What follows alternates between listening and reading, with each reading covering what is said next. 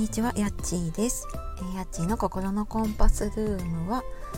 個人事業主1年目の私が仕事子育てを自分らしく楽しむチャレンジを通して自分軸で生きることを伝えていく番組です。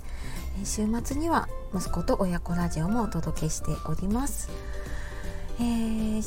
週末日曜日の午後になりましたがいかがお過ごしでしょうか、えー、休みの日になるとねあのーきっとご家族いる方だと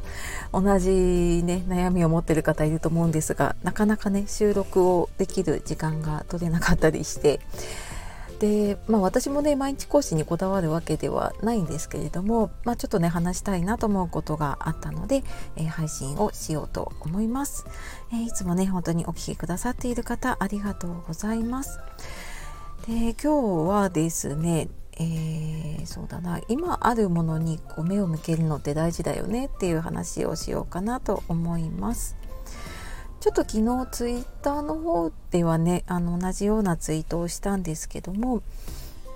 うんなんかそうだな私あそうツイートはねその何か足りないと思った時に新しいものを増やしても本当の解決にはならないことが多くてで、まあ、他にね何かやり方がないかなとか今あるものを何か活かせないかなって思うことで、まあ、ビジネスもね自己成長も片付けもなんかそれが大切だなっていうことにね今更気づいたっていうことをねツイートしました。でまあなんかその普段ね私が伝えている自分軸で生きるっていうこともそうなんだけれどもなんかねやっぱりその自己肯定感があの低かった時ってもうすでにいろんなものを持っているんだけれども、まあ、例えばなんかそのビジネスというかね仕事で言うといやなんか私なんかもうちょっとこういろんな資格を取らないとダメなんじゃないかとか、もうちょっとこうスキルをね身につけないとダメなんじゃないかってすごく思っていてでただなんか資格を取っても全然満たされないですよね。でさらに足りないところにいやなんか資格取ったのにできてないっていうねさらになんかこう悪循環にね陥っていたかなっていうふうにも思ったりしています。でなんかこれはその自己成長とかね片付けも最近やっててそうだなと思っていてもうなんかうん何かあちょっとこれ不便だなと思うと今までもうとりあえずなんかポチポチと買えちゃうのでね。ポチポチといろんなものも買っていたしなんか他の人が例えばこの本いいよって言われたら、まあ、ポチポチ買っていたんだけれどもただなんか結果的に自分には今の自分にはね必要がなくてで、まあ、本棚でね埋もれてあの積まれたまま かわいそうな姿になっているものとかなんか昔はうんと結構ねいろんな独身の頃に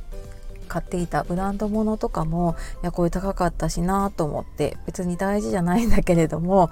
何かしまってるもの別に思い入れがあるわけじゃないんだけれどもなんかそこにしがみついてる自分がいるんですよね。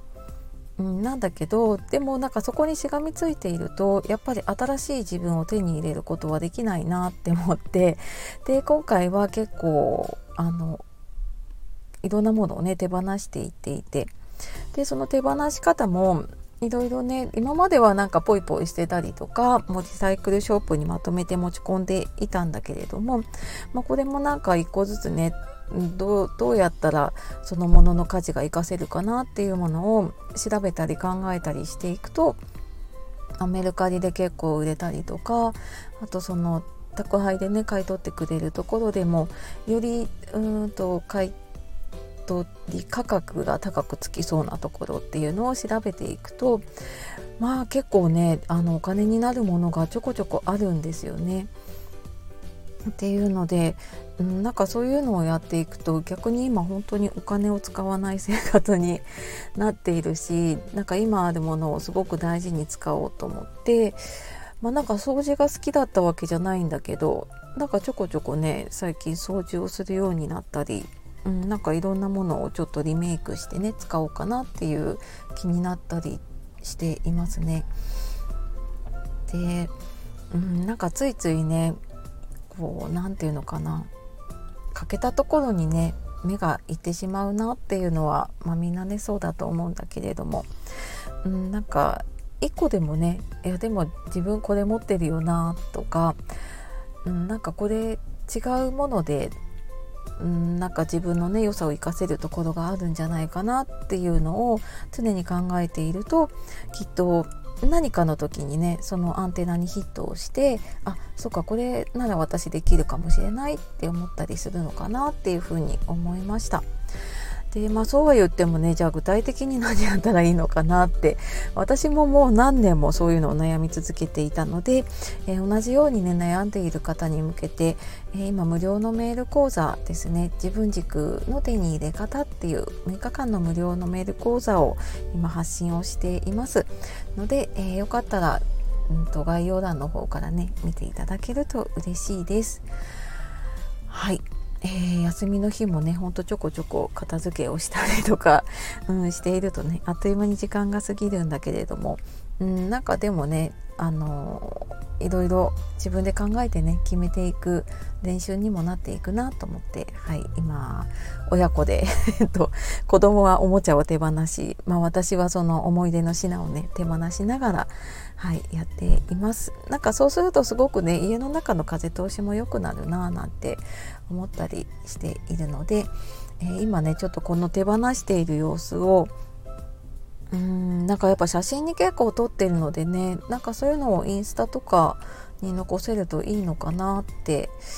思ったりもねちょっとしています。なんかねインスタ苦手だったんですよねずっと。なんかそのこうキラキラしてる感じが なんとなく苦手だったんだけどいや実はでも私本当は綺麗家が綺麗だったらね家の写真載せたいなってちょっと思うようになって。なのでちょっと片付ける様子を載せつつ、うん、なんかその片付いた家の様子とかをね、えー、ちょっとキラキラな感じで インスタに 載せられたらいいなみたいな密かな、はい、ちょっと野望を持ちながらやっていこうかなって 思います。はい、なんかそうするとね日々楽しんでいけそうかなって思っています。はい、ちょっとまあ雑談混じりですけどね休みの日ゆるく、